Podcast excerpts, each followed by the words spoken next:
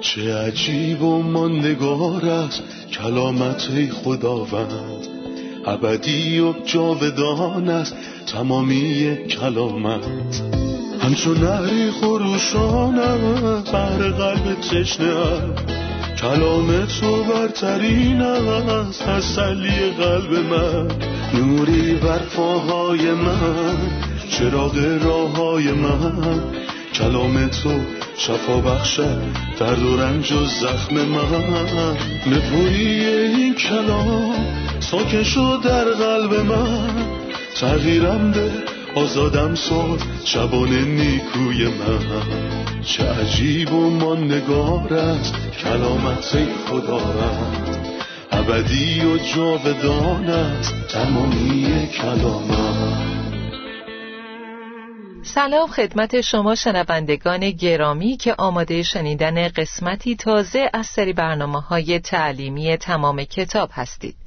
ما در مطالعهمون به انجیل یوحنا فصل پانزده رسیدیم و به امید خدا امروز روی کلمات غنی این فصل تمرکز می کنیم و در مورد مسیح به عنوان تاک حقیقی صحبت می کنیم در ابتدا می‌خوام به مهمون عزیز برنامه خوش آمد بگم. سلام و خیلی خوش اومدیم برادر یوسف. سلام خواهر سنم. ممنونم و همینطور سلام به شنوندگان خوب برنامه. برادر لطفا درباره موضوع ابتدایی فصل پانزده برامون توضیح بدین. مسیح بعد از تشویقها و دلگرمی هایی که در فصل چهارده به شاگردان داد یه انگیزه مثبت در این فصل بهشون میده. یا به عبارتی مسیح در فصل چهارده به ما میگه که از آسمان مراقبمون خواهد بود و حالا مطابق با فصل پانزده ما باید بر روی زمین مراقب کار خداوند باشیم و یا نماینده او در بین مردم باشیم. برای همین در این فصل درباره ثمره صحبت می‌کنه. ثمره چیه؟ ثمره حیات یه تاک نشون میده. برای همین میگه من تاک هستم و شما شاخه های آن هستید. پس ما باید ثمر بیاریم. حیات تاک در شاخه هاشه که باعث میشه ثمره بیاره و ما با ثمر آوردن نشون میدیم که حقیقتا پیروان تاک هستیم. یعنی پیروان مسیح. در این فصل مسیح درباره تاک صحبت می‌کنه. آخرین حرف او در فصل چهارده این بود که برخیزید از اینجا برویم و بالاخانه رو ترک کردند. به احتمال زیاد خداوند در طول راه حرفاشو ادامه میده شاید در راه تاکی دیدن که برای مسیح الهام بخش بوده که بگه من تاک هستم و پدر من باغبان است و شما شاخه های آن هستید درسته. با اجازتون آیات یک تا شش رو می‌خونم. من تاک حقیقی هستم و پدر من باغبان است. هر شاخه ای را که در من سمر نیاورد می‌برد و هر شاخه ای که سمر بیاورد آن را پاک می‌سازد تا میوه بیشتری به بار آورد. شما با تعالیمی که به شما گفتم پاک شده اید. در من بمانید و من در شما. همانطور که هیچ شاخه نمی‌تواند به خودی خود میوه دهد مگر آنکه در تاک بماند شما نیز نمی‌توانید ثمر بیاورید مگر در من بمانید. من تاک هستم و شما شاخه های آن هستید. هر که در من بماند و من در او میوه بسیار می آورد چون شما نمی توانید جدا از من کاری انجام دهید. اگر کسی در من نماند مانند شاخهی به دور افکنده می شود و خشک می گردد مردم شاخه های خشکیده را جمع می کنند و در آتش می ریزند و می سوزانند. در آیه یک میگه من تاک حقیقی هستم آیا تاک دروغین هم وجود داره؟ تاک سه معنی داره. تاک واقعی که درخت انگوره و یه تاک نمادین هم داریم. در مزمور هشتاد آیه هشت میگه تو ما را مانند درخت مو یا همون تاک از مصر بیرون آوردی.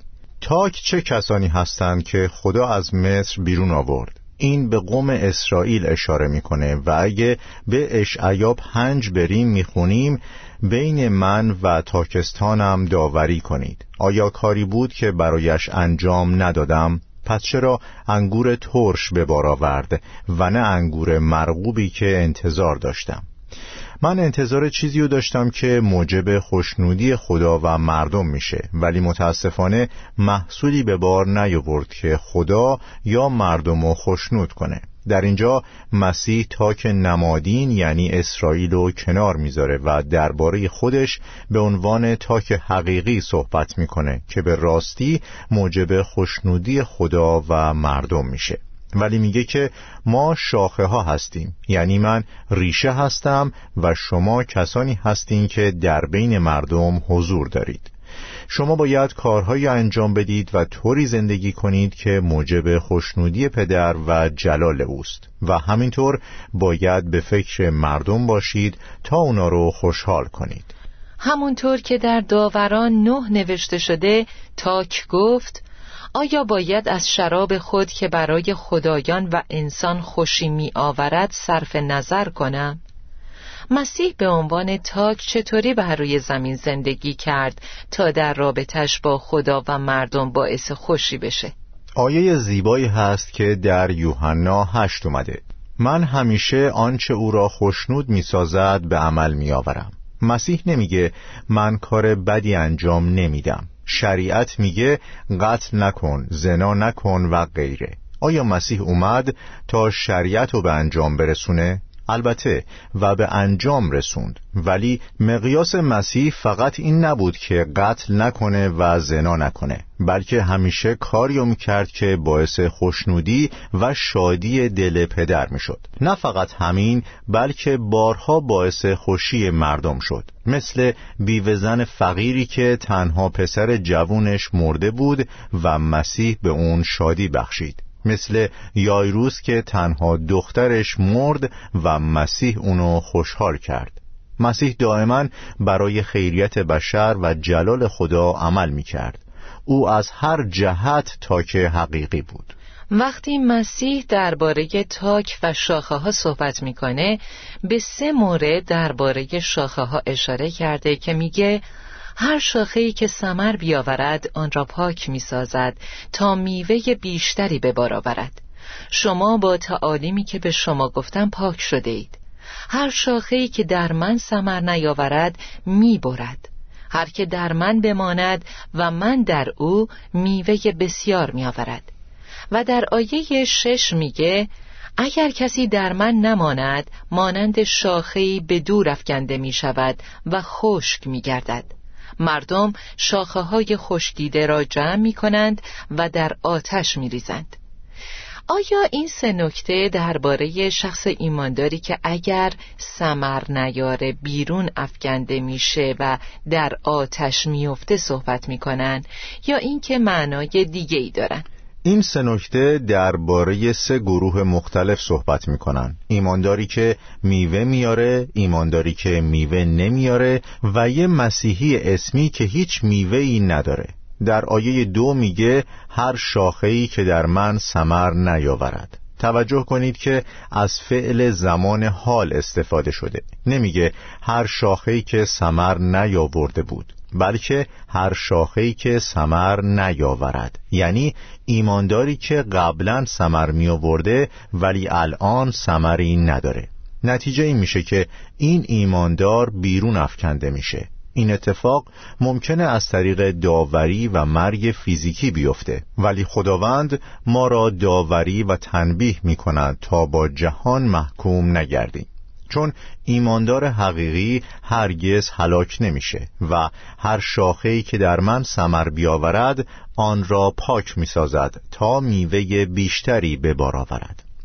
یه ایماندار نیکو هست که سمر میاره و پدر می‌خواد که بیشتر سمر بیاره. مثل پدری که یه پسر باهوش داره و به پسرش میگه آفرین بهت افتخار می‌کنم ولی می‌خوام که بهتر بشی. و همیشه برای بهتر شدن تشویقش می‌کنه و مطمئنا یه پدر حکیم این کارو می‌کنه. ولی در آیه شش میگه اگر کسی توجه کنید که در اینجا نمیگه کسی که تازه شاخه شده بلکه میگه اگر کسی در من نماند مانند شاخهی به دور افکنده می شود و خشک می گردد مردم شاخه های خشکیده را جمع می کنند و در آتش می ریزند و می سوزانند این نمونه یه مسیحی اسمیه یه شاخه کاذب مثل یهودای اسخریوتی پس این پایان تمام ریاکاری ها در طول تاریخه.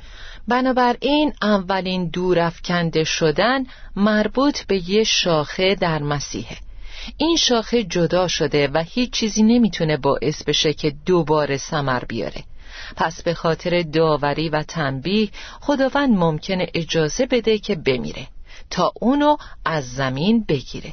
ولی سوزانده شدن در پایان برای کسی که فقط ظاهرا یه شاخه بوده. دقیقا. یه شاخه ظاهری در مسیح که عاقبتش سوزانیده شدنه. خب من می‌خواستم بپرسم که آیا این مسئولیت ماست که در تاک بمونیم یا مسئولیت تاکه؟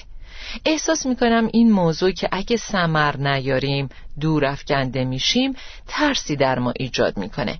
ما چطور می‌تونیم در تاک بمونیم؟ موندن در تاک اهمیت زیادی داره و در این بخش یازده مرتبه بهش اشاره شده. اما درباره اینکه چطور در تاک بمونیم یک کار ساده وجود داره. اینکه من هر روز با خدا صحبت کنم و بذارم خدا هم با من صحبت کنه. حتی قبل از اینکه با کسی که در کنار من خوابیده بخوام صحبت کنم. ما چطور با خدا صحبت می‌کنیم؟ از طریق دعا. و خدا چطور با من صحبت می‌کنه؟ از طریق مطالعه کتاب مقدس. پس یه مکالمه مداوم بین من و خدا ادامه داره. همینطور اگه من مرتکب گناهی بشم باید به سرعت توبه کنم. با این کارهای ساده من در تاک میمونم و در نتیجه می‌تونم سمر بیارم بدون هیچ تلاشی. مسئولیت من همینه مثل شاخه‌ای که به تاک وصله و برای موندن در تاک تلاشی نمی‌کنه و شب و روز سمر میاره. برادر پاک کردن شاخه ها چه نقشی در بیشتر سمر آوردن داره؟ چون در کلام میگه هر شاخه ای که سمر بیاورد آن را پاک می‌سازد تا میوه بیشتری به بار آورد. شما با تعالیمی که به شما گفته ام پاک شده اید. لطفا درباره نقش کلام در پاک کردن مداوم ایمانداران برامون توضیح بدین. اول از همه عبارت شما پاک شده اید توجه منو به خودش جلب می‌کنه. مسیح قبلا هم به این موضوع اشاره کرده اما به شکلی متفاوت. او گفت شما پاک هستید ولی نه همه. چون یهودا همراهشون بود. حالا یهودا نیست. پس گفت شما پاک شده اید. حالا که اون شخص بیوفا بین شما نیست بدونید که شما پاک شده اید شما با تعالیمی که به شما گفتم پاک شده اید مسیح نمیگه به خاطر آبی که شما رو باها شستم پاک شدید.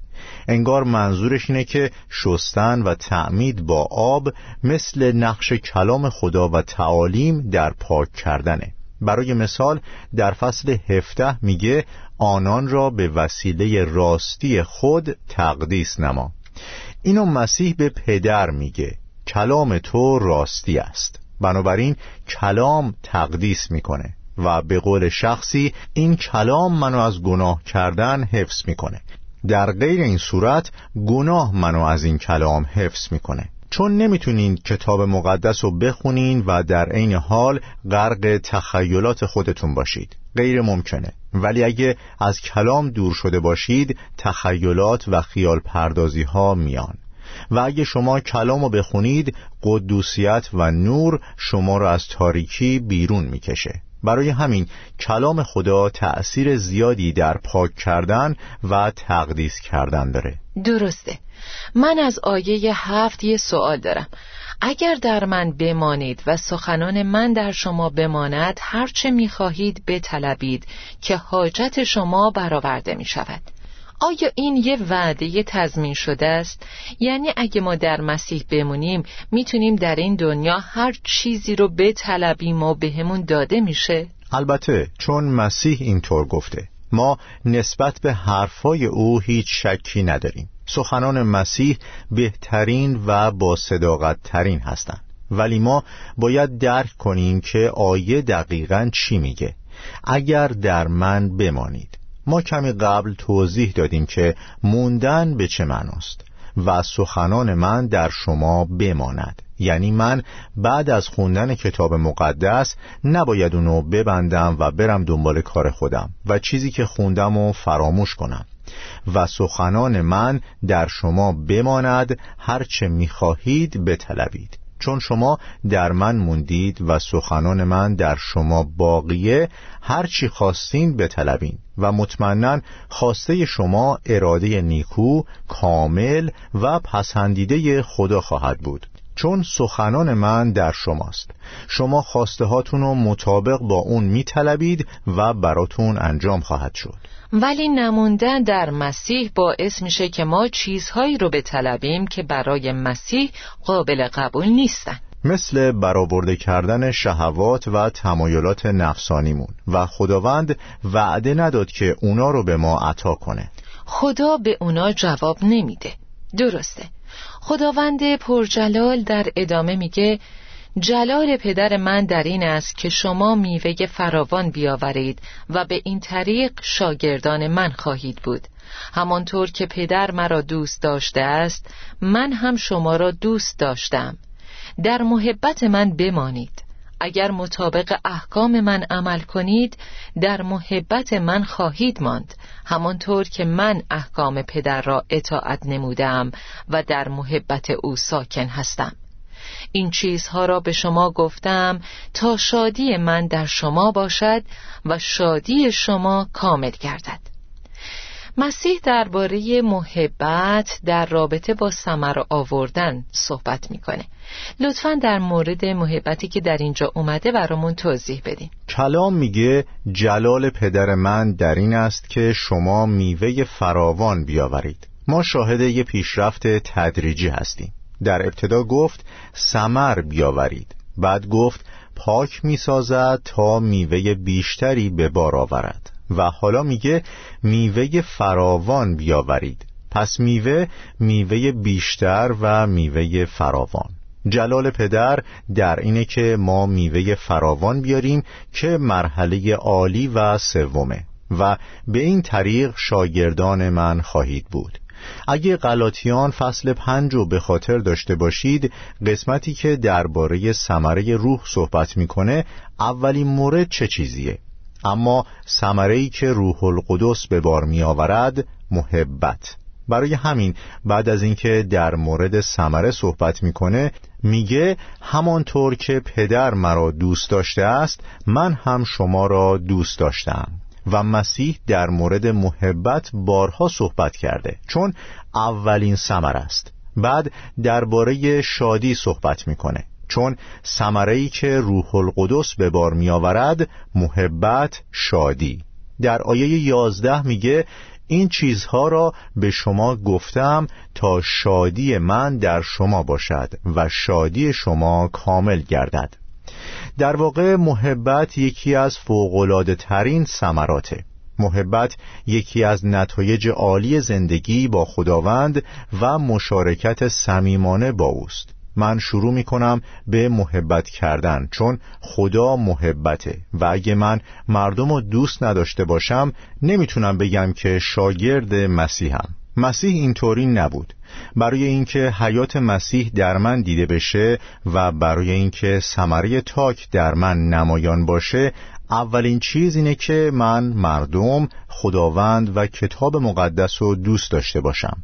اینها نتایج اولیه موندن در مسیحه. ممنونم. عزیزان استراحت کوتاهی می‌کنیم و با ادامه درس برمیگردیم.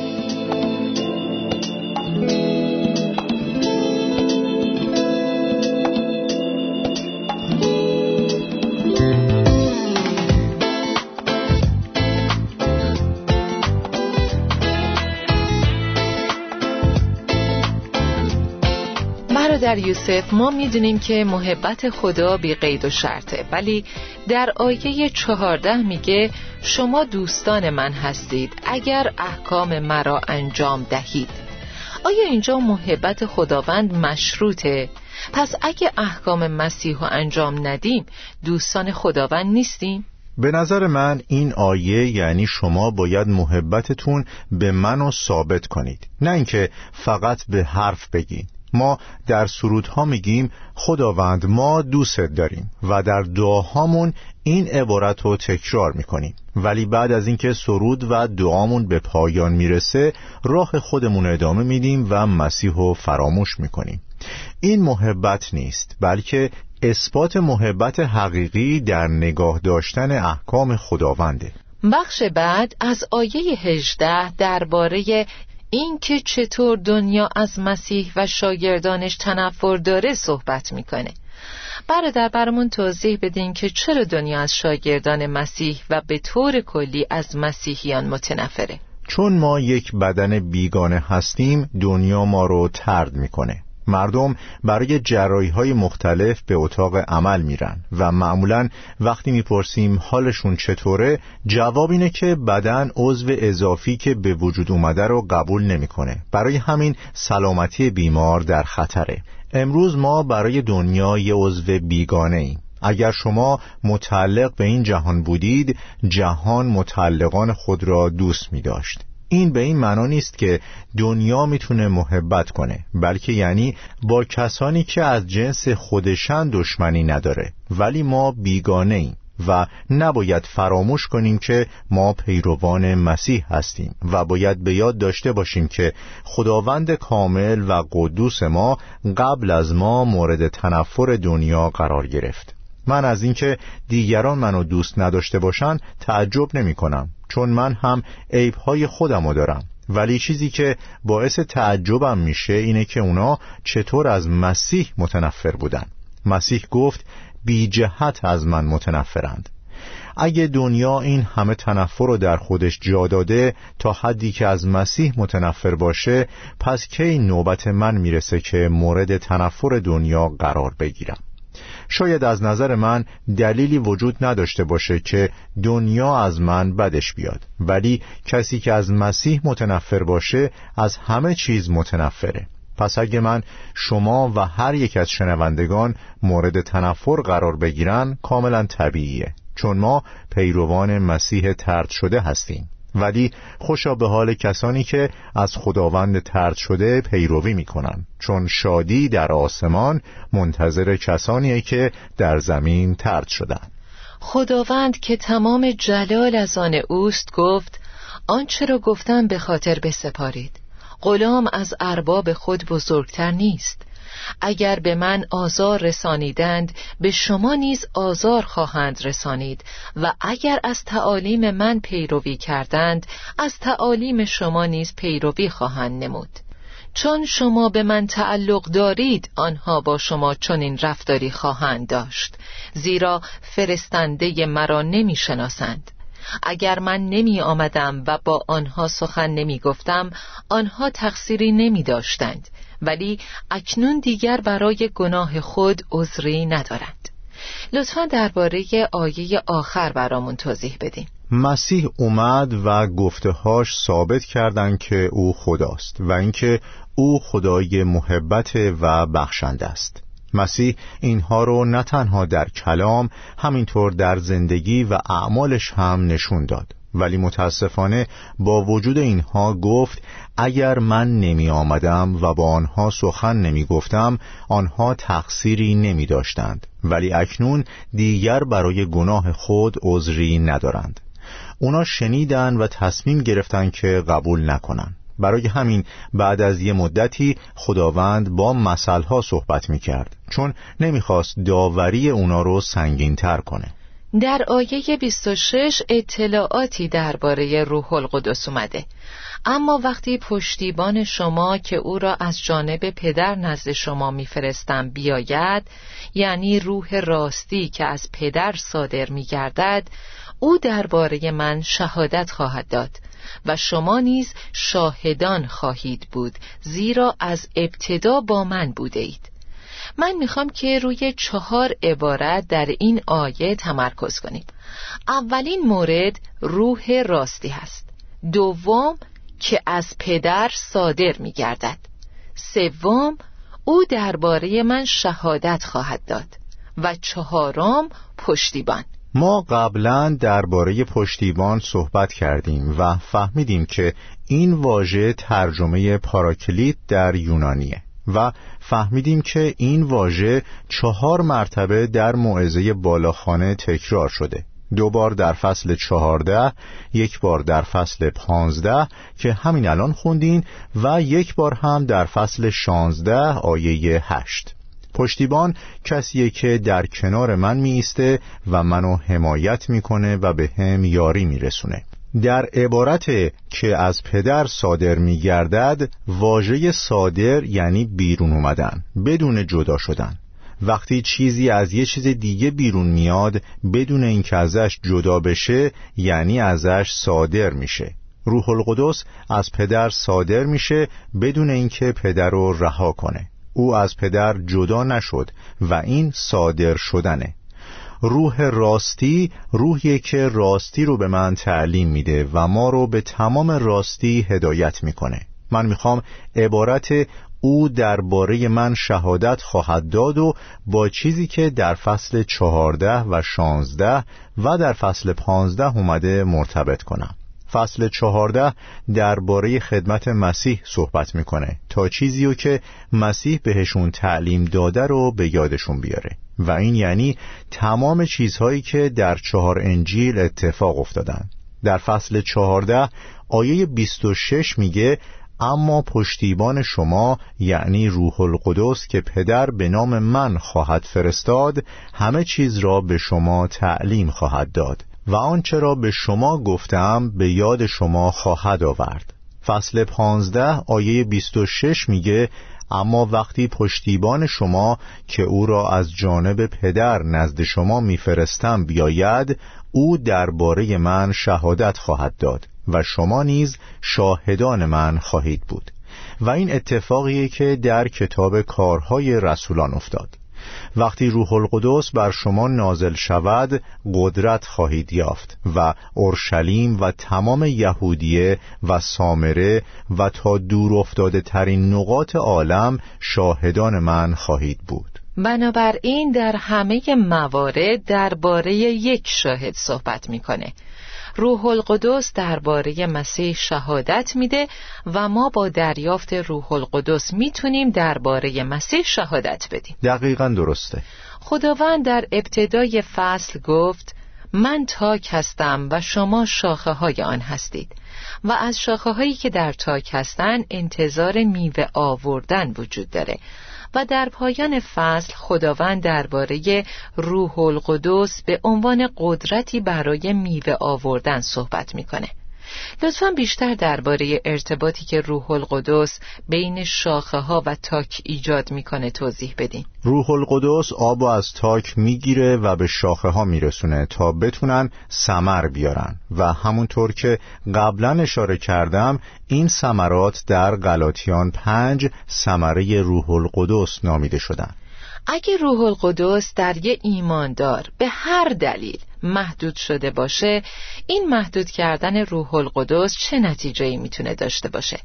منظورم اینه که آیا روح القدس از گناه محزون میشه؟ بله و محزون کردن روح القدس موجب محزون شدن ایماندار میشه. چون روح القدس تسلی دهنده و پشتیبانه که از آسمان برای من خبر میاره و منو شاد می‌کنه. پس اگه روح القدس که حامی منه محزون بشه پشتیبان و تسلی دهنده من محزون شده. پس چه کسی منو تسلی میده؟ علاوه بر این من دیگه نمی‌تونم میوه به بار بیارم. در زمانی که روح القدس محزونه ثمره روح در من دیده نمیشه و به همین ترتیب حیات مسیح هم در من دیده نمیشه. شما به سادگی با نگاه به یه ایماندار می‌تونید بفهمید که آیا خوشحال و شادابه و حیات مسیح در او دیده میشه یا اینکه روح القدس رو محزون کرده و برای همین تراوت نداره و حیات مسیح در او دیده نمیشه. درسته. متشکرم برادر یوسف. به انتهای برنامه رسیدیم و درس امروز رو با شنوندگان عزیز مرور می کنیم. اگر کسی در من نماند مانند شاخهی به دور افکنده می شود و خشک می گردد. مردم شاخه های خشکیده را جمع می کنند و در آتش می ریزند و می سوزانند. آیا این کلمات برای یه ایماندار حقیقی صدق می کنند؟ ایمانداری که ضعیف شده و ثمره نداره آیا ممکنه چنین شخصی هلاک بشه؟ نه عزیزان در اینجا منظور مسیح یه ایماندار حقیقی نیست بلکه درباره مسیحی اسمی صحبت می‌کنه کسی که به ظاهر مسیحیه ولی با خداوند عیسی مسیح نیست. چون این شخصی نجات نیافته و با خون مسیح آزاد نشده و فقط به اسم مسیحیه در نتیجه سمر هم نمیاره و هلاک میشه. در آیه چهارده خداوند پرجلال ما گفت شما دوستان من هستید اگر احکام مرا انجام دهید آیا این یعنی محبت خداوند مشروطه؟ اگه ما احکامش رو انجام بدیم محبتمون می‌کنه و اگه انجام ندیم محبتمون نمی‌کنه؟ عزیزان همراه این آیه یعنی محبت واقعی فقط در حد حرف نیست بلکه در عمل هم هست و اعمال در اینجا یعنی احکام خداوند رو انجام بدیم. پس وقتی ما دستورات خداوند رو به جا میاریم شاگردان حقیقی و دوستان خداوند هستیم همونطور که در یوحنا گفته شده. ممنونم از شما بردر یوسف. خدا برکتتون بده. ممنونم خواهر سنم خدا به شما هم برکت بده. آمین. شنوندگان عزیز با تشکر از همراهیتون تا قسمتی جدید و درسی تازه در پناه خداوند باشید. چه عجیب و ماندگار است کلامت خداوند. ابدی و جاودان است تمامی کلامت. همچون نهری خروشان بر قلب تشنه کلام تو برترین است تسلی قلب من. نوری بر پاهای من چراغ راه های من.